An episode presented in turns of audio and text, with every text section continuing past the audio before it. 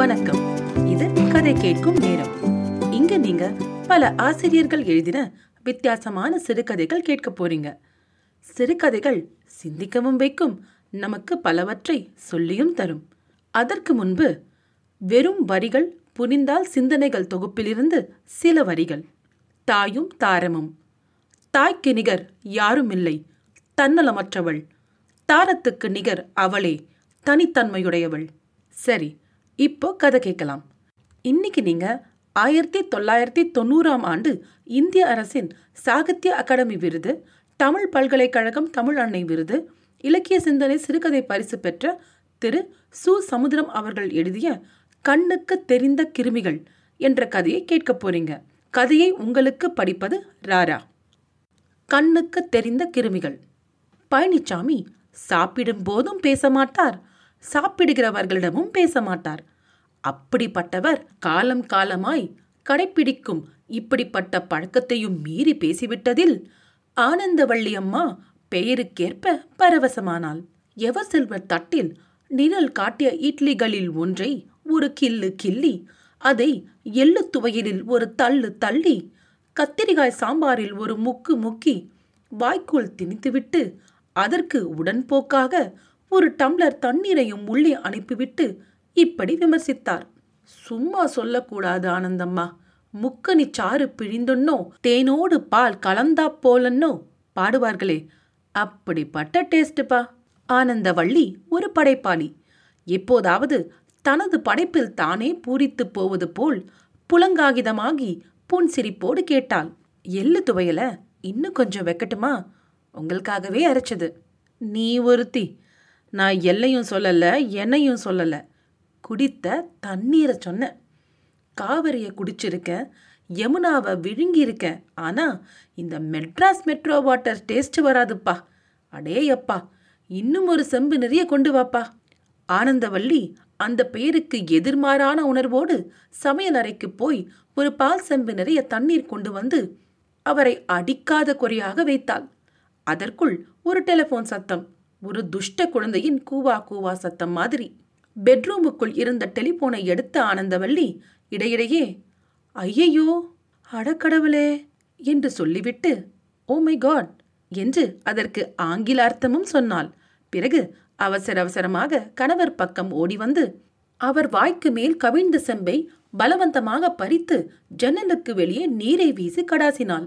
அந்த வேகத்தில் பால் செம்பு ஜன்னல் கம்பியில் மோதி ஒரு டப்பாங்குத்து சத்தத்தை எழுப்பியது.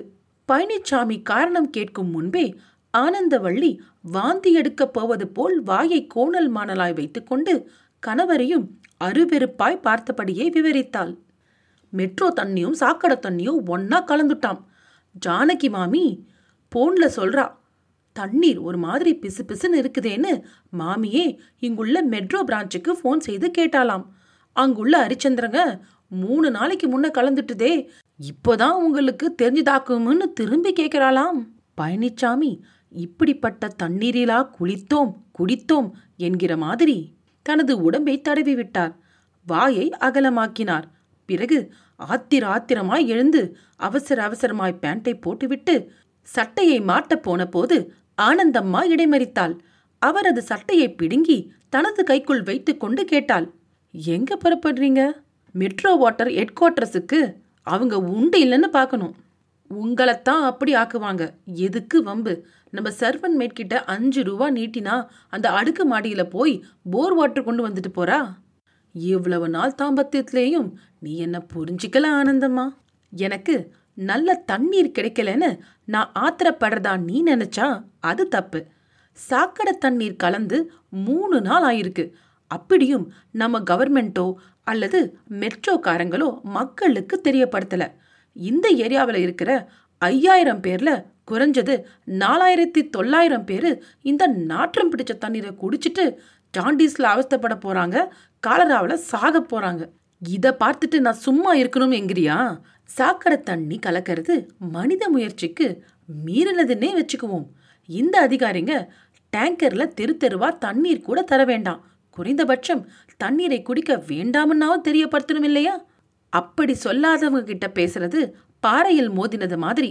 பேசாம நம்ம வெல்ஃபேர் அசோசியேஷன் கிட்ட சொல்லலாம். இவங்களா பெட்டிஷன் போடுறது பற்றி ஆலோசிக்க நிர்வாக கமிட்டியை கூட்டலாம்னு சொல்லுவாங்க. அந்த கமிட்டி கூட்டுறதுக்கும் ஒரு வாரம் நோட்டீஸ் கொடுக்கணும்னு பைலா விதிகளை பேசுகிற பண்ணாடிங்க பேசாம சட்டையை கொடு. ஏன் இப்படி எக்ஸைட் ஆகுறீங்க?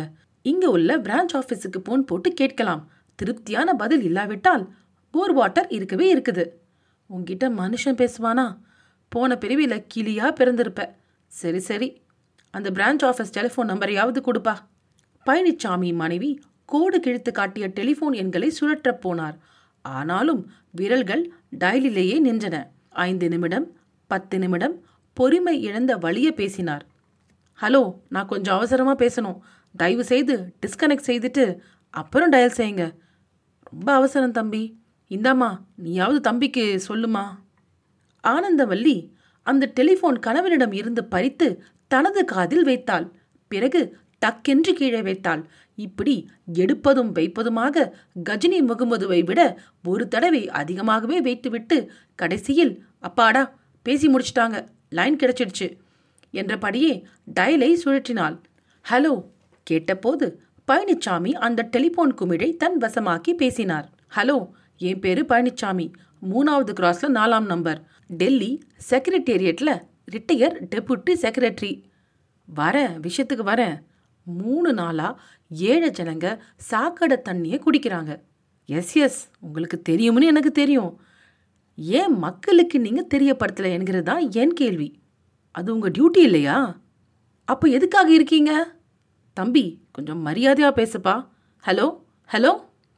பழனிச்சாமி டெலிஃபோன் குமிழை ஒரு நிமிடம் வரை காதோடு காதாய் வைத்துவிட்டு மனைவியை பாராமலே காலி பயலுங்க கட் பண்ணிட்டாங்க. சரி சரி சட்டையை கொடு. ஸ்கூட்டர் சாவியை எடு என்றார். கடைசியில காமாட்சி மாமி டெல்லியில சொன்னது சரியா போச்சு. அந்த கிராக் என்ன சொல்லுச்சு? ஆனந்தவள்ளி கணவருக்கு பதிலளிக்கவில்லை. அவர் சட்டை பித்தான்களை போட்டுவிட்டு செருப்பை தேடிக் கொண்டிருந்த போது இவள் டில்லியில் காமாட்சி மாமி சொன்னதை மனதில் அசை போட்டாள். இந்த பழனிசாமி அண்டர் செக்ரட்டரியாக இருக்கும்போது பலரோடு சேர்ந்து சார்ட்டர்ட் பஸ்ஸில் போவார். அப்புறம் டெபுட்டி செக்ரட்டரி ஆனதும் ஆபீஸ் காரில் காலையில் ஒன்பது மணிக்கு போய் இரவு எட்டு மணிக்கு தான் திரும்புவார். வீடு அவருக்கு விருந்தினர் மாளிகை. ஆபீஸும் அங்கு நடக்கும் நல்லதும் கெட்டதுகளுமே அவர் உலகம். பால் வாங்குவதில் இருந்து அமெரிக்கா மகனுக்கும் பம்பாய் மகளுக்கும் சோடி சேர்ப்பது வரைக்கும் இவள் பொறுப்பானது. இதை விரல் விட்டு சுட்டு காட்டிய காமாட்சி மாமி ஆனந்தி உன் ஆத்துக்காரர் அசல் கிராக்கு. மெட்ராஸ்ல இப்போ அக்கிரமம் அதிகமாயிட்டாம். உன்னுடையவரால தாக்கு பிடிக்க முடியாது. அவருடைய அடாவடிய இங்குள்ளவங்க உன் முகத்துக்காக விட்டு கொடுக்கறாங்க. அங்க அப்படி இல்ல. பேசாம இங்கேயே செட்டில் ஆயிடு. என்று சொன்னதின் தாத்பரியம் இப்பொழுதுதான் ஆனந்தவள்ளிக்கும் புரிந்தது. இந்த பழனிச்சாமி கேட்டால்தானே? பழனிச்சாமி மனைவி அழாக்குறையாய் நீட்டிய சாவியை வாங்கிக் கொண்டு ஸ்கூட்டரை ஸ்டார்ட் செய்தபோது ஆனந்தவள்ளியால் பொறுக்க முடியவில்லை. நான் சொல்வதை கேளுங்க. போர் வாட்டர் இருக்கவே இருக்குது. நம்ம நாட்டை நோயாளியாக்க பாகிஸ்தான் எய்ட்ஸ் நோயாளிகளை இந்தியாவுக்கு அனுப்புறதுக்கு திட்டமிட்டிருப்பதாய் பேப்பரில் வந்த நியூஸ் படிச்சியா? அந்த பாகிஸ்தானுக்கும் இவனுங்களுக்கும் என்ன வித்தியாசம்? சொல்லுடி. கணவர் முன்வைத்த காலை பின்வைக்க மாட்டார் என்பதை புரிந்து கொண்ட ஆனந்தம்மா சலனமற்ற குரலில் முறையிட்டாள். உடம்புல ஆயிரத்தெட்டு நோய் வச்சிருக்கீங்களே. பிளட் ப்ரெஷர் டயாபெட்டிஸ் மருந்து மாத்திரைகளை விழுங்கிட்டு போங்க. இதோ ஒரு நொடியில வந்துடுறேன். இரண்டில் ஒன்றை பார்க்கும் முன்னால எனக்குள்ள எந்த மாத்திரையும் வேலை செய்யாதுப்பா. பழனிச்சாமி ஸ்கூட்டரை விட்டார். அறுபது கிலோமீட்டர் பாய்ச்சல். அந்த ஏரியாவை தாண்டுவது வரைக்கும் கண்ணில் பட்ட அத்தனை பேரையும் அனுதாபத்தோடு பார்த்தார். இடையிடையே கும்பல் உள்ள இடமெங்கும் வண்டியை நிறுத்தி சாக்காடை கலப்பு பற்றி விவரம் சொன்னார். பழனிச்சாமி ஒரு மஞ்சள் லைட்டின் உதவியோடு ஒரு சின்ன தப்பை செய்துவிட்டார். இரண்டு கிலோமீட்டர் தொலைவுக்கு வந்த பிறகு சிக்னலில் பச்சை விளக்கு மஞ்சளான போது கிராஸ் செய்தார். ஆனால் அடுத்த சாலைக்கு போகும் முன்பே சிவப்பு விளக்கு வந்துவிட்டது. இதற்கென்றே எதிர்பார்ப்போடு மோட்டார் பைக்கில் சாய்ந்து நின்ற வெள்ளை யூனிஃபார்ம்காரர்கள் இவரையும் இவரை நம்பி பின்னால் வந்தவர்களையும் வாகனங்களோடு சேர்த்து ஓரம் கட்டினார்கள். அப்புறம் பழனிச்சாமியை பக்குவமாய் பார்த்தார்கள். அவரும் பேசினார். எதுக்காக இப்படி? ரெட் லைட் கண்ணு தெரியல? இதற்குள் எங்கிருந்தோ ஒரு வேன் அது அங்கு நிற்க இந்த வெள்ளைக்காரர்கள் அங்கே ஓட அப்புறம் காதோடு வாயுரசல் சட்டை பையோடு நோட்டுரசல். பழனிச்சாமி கொதித்து போனார்.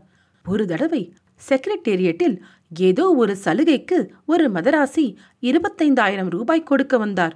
இவர் அவரை போலீசில் ஒப்படைக்கப் போவதாக எச்சரித்தார். இப்போது அந்த போலீஸே அந்த போக்குவரத்து வியாபாரிகள் மீண்டும் வந்ததும் பழனிச்சாமி கொதித்து பேசினார். நான் தப்பு செய்திருந்தால் ஸ்பாட் ஃபைன் போடுங்க. இல்லாவிட்டால் கேஸ் எழுதிட்டு என்னை போக விடுங்க. நான் காசு கொடுக்குற ஜென்மம் இல்லை.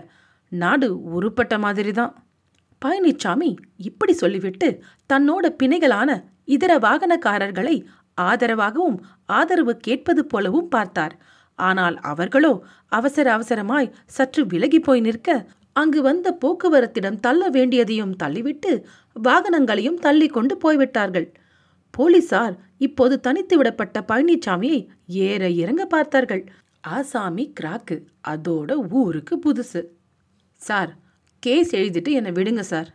அது எங்களுக்கும் தெரியும் சார். இப்போ போக்குவரத்து நெருக்கடியில் நாங்கள் பிஸி சார். அப்புறம் உங்கள் வெஹிக்கலையும் செக் பண்ணணும். ஒர்க் ஷாப்புக்கு கொண்டு போகணும். வெயிட் பண்ணுங்க சார். பழனிச்சாமியால் எதுவும் செய்ய முடியவில்லை. அந்த வெள்ளை யூனிஃபார்ம்கள் ஒரு மணல் லாரியை கோபத்தோடு மடக்கி சிரித்தபடியே விடுவதையும் கோணிக்கட்டை கேரியரில் வைத்திருந்த ஒரு அன்னக்காவடி சைக்கிள்காரரை தலையில் ஒரு தட்டு தட்டிவிட்டு சைக்கிள் டயர்களின் மூச்சை பிரிப்பதையும் பார்ப்பதை தவிர வேறு வழியில்லை. ஆனாலும் அவரால் பொறுக்க முடியவில்லை. நேராக பஞ்சராக்கியவர்களிடம் போய் உபதேசித்தார். சைக்கிள்காரர் கையில காசு இல்லை என்கிறதுக்காக இப்படி அடாவடி செய்யறது நியாயமா சார்? இதனால ஏழை எளியவங்க கிட்ட ரவுடி மாதிரி நடக்கிற உங்களை அடக்கிறதுக்கு மக்கள் சூப்பர் ரவுடிகளை தேர்ந்தெடுக்கிறாங்க. அப்புறம் கேஸ் எழுதிட்டு என்னை போக விடுங்க. நீங்கள் நினைக்கிற மாதிரி இது மாமியார் வீடு இல்லை. நில்லுனா நின்று தான் ஆகணும். இந்தப்பா அந்த டூரிஸ்ட் பஸ்ஸை நிறுத்து. கொஞ்சம் தள்ளி ஒதுக்குப்புறமாக நிற்க சொல்லு. பழனிச்சாமி தலையை பிடித்து கொண்டார். அதற்கு பிரதிபலனாக உடனடியாய் ஒரு திட்டம் உதித்தது. இவரோடு கல்லூரியில் ஒன்றாக படித்த நவரத்னம் போலீஸ் கமிஷனர் ஆபீஸில் பெரிய போலீஸ். அவருக்கு டெலிபோனில் சொன்னால் பறக்கும் படை வரும். ஸ்கூட்டரை நிறுத்தியதை விட இந்த பகல் வேட்டையையே முக்கியப்படுத்தி பேசணும். டேய் பசங்களா இருங்கடா இருங்க. பழனிச்சாமி ஓடாக்குறையாய் நடந்தார். ஒரு செவ்வக கண்ணாடி அறைக்குள் நடந்தார். அதன் மேல் எஸ்டிடி ஐஎஸ்டி பிசிஓ என்ற ஆங்கில எழுத்துக்கள் மஞ்சளா ஜொலித்தன. எதிர்ப்பக்கம் நாற்காலியில் ஒரு அழகான இளம்பெண். அவள் முன்னால் தப்பு தப்பாய் அழைக்கப்படும் கம்ப்யூட்டர். அவளின் இடப்பக்கம் ஷிஃப்ட்டுக்கு வந்த ஒருத்தன். அவளுக்காக வந்த இன்னொருத்தன். மறுபக்கம் டெலிஃபோன். அந்த இளம்பெண் பழனிச்சாமியை டயல் செய்ய விட்டாள். அவரும் பேசினார். ஹலோ ஹலோ மிஸ்டர் நவரத்னம் இருக்காரா? நான் தான் அவரோட கிளாஸ்மேட். பழனிச்சாமின்னு சொல்லுங்க தெரியும். ஓகே வெயிட் செய்கிறேன் என்ன? மீட்டிங்கில் இருக்காரா? உங்ககிட்டயே சொல்லணுமா? சொல்கிறேன் சொல்கிறேன் என்ன சார் அக்கிரமம் உங்கள் டிராஃபிக் போலீஸ் அசல் பண வேட்டை இதோ இப்போ கூட நடக்குது. ஹலோ ஹலோ லைன் கட் ஆயிடுச்சே. மீண்டும் டெலிஃபோன் செய்ய போன பழனிசாமி யோசித்தார். இந்த பிஏக்களே இப்படித்தான். பரமசிவன் கழுத்தில் கிடக்கிற பாம்பு மாதிரி. அந்த பரமசிவத்தையே நேரில் பார்த்துடலாம். இந்த லஞ்சத்தையும் ஏற்றிட மாட்டாரா? பழனிசாமி அந்த டெலிஃபோன் பெண்ணிடம் ஒரு பத்து ரூபாய் நோட்டை நீட்டினார். அவள் ஐந்து ரூபாய் நீட்டிவிட்டு எழுந்தாள். பழனிசாமி படபடப்பாய் கேட்டார். என்னம்மா அது? லோக்கல் கால் ஒரு ரூபா தானே? இப்படி வசூலிக்கணும்னு தானே கவர்மெண்ட் உங்களுக்கு டெலிஃபோன் கொடுத்துருக்கு. இந்த சட்டமெல்லாம் வேண்டாம். எங்க பூத்தில் ஒரு கால் இரண்டு நிமிஷம் வர இரண்டரை ரூபா. நீங்க அஞ்சு நிமிஷம் பேசியிருக்கீங்க போனால் போகுதுன்னு ஒரு நிமிஷம் உங்களுக்கு போனஸ் என்ன மணி? கொஞ்சம் சீக்கிரம் வரக்கூடாதா? இந்தாம்மா மரியாதையா நாலு ரூபாய் கொடு. நாட்டுக்காக ராஜீவ் காந்தி கண்ட நல்ல கனவுல இது முக்கியமானது. அதுல கொள்ளடிக்காத. சரி நாலு ரூபாய் எடு. நான் இரண்டு நிமிஷத்துக்கு மேல பேசல. பணம் தராட்டால் டெலிஃபோன் டிபார்ட்மெண்ட்டுக்கு கம்ப்ளைண்ட் செய்வேன். அந்த இளம்பெண் தூக்க கலக்கத்தில் கொண்டவனையும் டியூட்டி மாற்ற வந்தவனையும் பார்த்தாள். அதையே காதலின் போதை பார்வையாக எடுத்துக்கொண்ட காதலன் எகிரினான் வேணும்னா கம்ப்ளைண்ட் செய்யய்யா. உன்ன மாதிரி எத்தனை கம்ப்ளைண்ட் இவங்க முதலாளி பார்த்துருப்பாரு. போ இப்பவே போ. அதை விட்டு விட்டு வயசு பொண்ணுக்கிட்ட ஏன் என் கலாட்டா செய்கிற கேட்பதற்கு ஆள் இல்லை நினச்சியா? சரிதான் போ. விவகாரம் விகாரமாவதை புரிந்து கொண்ட பழனிசாமி வாயடைத்து போய் வெளியே வந்தார். வாய் அடைத்ததே தவிர மனம் அடையவில்லை. இதை விடப்படாது. போலீஸ் கமிஷனர் ஆஃபீஸ் போயிட்டு அப்படியே டெலிஃபோன் டிபார்ட்மெண்ட்டுக்கும் போகணும். பழனிசாமி எதிரே வந்த ஆட்டோவில் ஏறினார். தடைகள ஓட்டம் போல ஓடிய அந்த ஆட்டோ போலீஸ் கமிஷனர் அலுவலகத்திற்கு முன்னால் போய் நின்றது. மீட்டரை பார்த்துவிட்டு பழனிசாமி பதறி பதறி கேட்டார். என்னப்பா அநியாயம்? இருபது ரூபா கூட வராது. உன் மீட்டர் முப்பத்தஞ்சு ரூபா காட்டுது. உன்ன மாதிரி ஆசாமிங்களை ஏத்துறது தப்பையா? ஊருக்கு பிச்சா? அப்போ நீயும் மீட்டரில் சூடு வச்சிருக்கேன்னு சொல்லு. வச்சா என்ன தப்பு? உன்ன மாதிரி ஆசாமிங்களுக்கு சூட்கேஸ் கண்ணில் படாது. சூடு தான் படும். போலீஸில் புகார் செய்தால் என்ன ஆகும் தெரியுமா? மவராசா அதை செய்யா. இந்த ஆட்டோவே ஒரு போலீஸ்காரருக்கு தான் சொந்தம். பெரிய மனுஷனாச்சேன்னு பார்த்தேன். இல்லாக்காட்டி நடக்கிறதே வேற. பழனிசாமிக்கு அந்த ஆட்டோக்கார இளைஞனிடம் சண்டை போட விருப்பமில்லை. இது குறித்தும் கிளாஸ்மேட்டான நவரத்னத்திடம் விரிவாய் விவாதிக்கலாம் என்று நினைத்து கேட்ட பணத்தை மீண்டும் கேட்கப்படும் முன்னாலே கொடுத்துவிட்டு கமிஷனர் ஆபீஸ் வளாகத்திற்குள் வந்தார். நவரத்னத்தின் அறையை தேடி கண்டுபிடித்து தள்ளுக்கதவை தள்ளியபடி துள்ளி பாய்ந்தவரை நந்தியான பிஏ கண்களை கொம்புகள் போல் நீட்டி முட்டப் போனது. என் பேரு தான் பழனிசாமி உங்களிடம் டெலிஃபோனில் தெரியும். வெயிட் பண்ணுங்க. அந்த பிஏ காரரிடம் பழனிசாமி தனது விசிட்டிங் கார்டை கேளாமலே கொடுத்தார். கால் மணி நேரம் கழித்து உள்ளே போன பிஏ அரை மணி நேரம் கழித்து வெளியே வந்தார். நண்பர் நவரத்தினம் அறைக்கு வெளியே வந்து தன்னை ஆற தழுவுவார் என்று எதிர்பார்த்த பழனிசாமி தனது அதிர்ச்சியை உள்வாங்கிக் கொண்டு அந்த பிஏவை நெருங்கிய போது அது வெயிட் ப்ளீஸ் என்றது கடுகடுப்பாய். இவ்வளவுக்கும் பெண் பிஏ பழனிச்சாமி காத்திருந்தார். காத்திருந்தார். நிமிடங்கள் மணிகளாயின. பகல் இரண்டு மணி அளவில் நவரத்தினமே வெளிப்பட்டார். இவரை பார்த்து எஸ் என இழுத்தார். நான் பழனிசாமி உன்னோட சாரி உங்களோட கிளாஸ்மேட் என்ன வேணும் சொல்லுங்கள் உங்கள் டிராஃபிக் போலீஸ் பகல் நேரத்திலே பணவேட்டை நடத்துகிறாங்க ஆட்டோக்காரங்க மக்களுக்கு சூடு போடுறாங்க. இதை பற்றி உங்ககிட்ட விரிவாக பேசணும்னு. லுக் மிஸ்டர் பழனிசாமி நீங்கள் ஃப்ரீயாக இருக்கலாம். ஆனால் நான் அப்படி இல்லை. இவ்வளவு வயசாகியும் நீங்கள் வளராமலே இருக்கீங்க. அப்போ காலேஜில் தான் ரேகிங் செய்யக்கூடாது பொண்ணுங்களை கலாட்டா செய்யக்கூடாதுன்னு வம்புக்கு வருவீங்க. இன்னும் அந்த புத்தி போகலையா? ஓகே ஃபர்ஸ்ட் அண்ட் லாஸ்ட் உங்களுக்கு ஏதாவது போலீஸ் பிரச்சனை இருந்தால் சொல்லுங்க. ஊரை சுற்றி தோரணம் கட்டுற வேலைலாம் வேண்டாம். ஓகே என்ன வேணும்? லுக் பழனி ஐ ஆம் பிஸி எனக்குன்னு ஒன்றும் இல்லை நவரத்னோ. கர்த்தர் உன்னையும் ரட்சிப்பாராக. பழனிச்சாமி திக்கித் திணறி தட்டு தடுமாறி வெளியே வந்தார். சட்டை நுனியால் கண்களை துடைத்து கொண்டார். அந்த வளாகத்தை விட்டு வெளியேறி பிரதான சாலையில் கால் போன போக்கில் நடந்தார். மனமே அற்றுப்போன சூன்ய நிலை உடம்பே காணாமல் போன அருவ நிலை பழனிசாமிக்கு எந்த இடத்தில் நடக்கிறோம் என்பது புரியவில்லை. தலை பம்பரமானது இருதயம் மத்தளமானது. சில நிமிடங்களில் உடம்பு வியர்த்தது. மார்பும் முதுகும் ஒன்றை ஒன்று பிய்த்துக் கொள்வது போல் வலித்தன. சொல்ல முடியாத வலி. நரம்புகள் தோய்ந்து கொண்டிருந்தன. வாயில் நுரையும் இரத்தமுமாய் நல்ல தண்ணீரும் சாக்கடையும் கலந்தது மாதிரி. டெலிஃபோன் போல் மூச்சுக்கட்டாகி முகமோ கோணல் மானலாகி பழனிச்சாமி புரிந்து கொண்டார். இரத்த அழுத்தம் கூடிவிட்டது. சர்க்கரை அளவு எகிறிவிட்டது. இதன் எதிர் விகிதாச்சாரத்தில் இதய துடைப்பு குறைந்து கொண்டிருக்கிறது. இந்த நாட்டை போல பழனிச்சாமி ஆனந்தம்மா ஆனந்தம்மா என்று அரற்றியபடியே தரையில் சாய்ந்தார். காலற்று விழுந்தார். மூச்சற்று போனார். இந்த பழனிச்சாமி செத்ததே செத்தார். இன்னொன்றை தெரிந்து வைத்துக்கொண்டு செத்திருக்கலாம். அதாவது இவரது சடலத்தை பிரேத பரிசோதனைக்கு பிறகு ஆஸ்பத்திரியில் இருந்து எடுப்பதற்கு கூட அன்பளிப்பு கொடுக்க வேண்டும் என்பது சமூக சிலுவை சுமந்த பழனிசாமிக்கு தெரியவே தெரியாது. கண்ணுக்கு தெரிந்த கிருமிகள். பல சமயங்களில் நிதர்சனம் புரிந்து வாழ்வது சரியா தவறா? கதை கேட்டதற்கு நன்றி.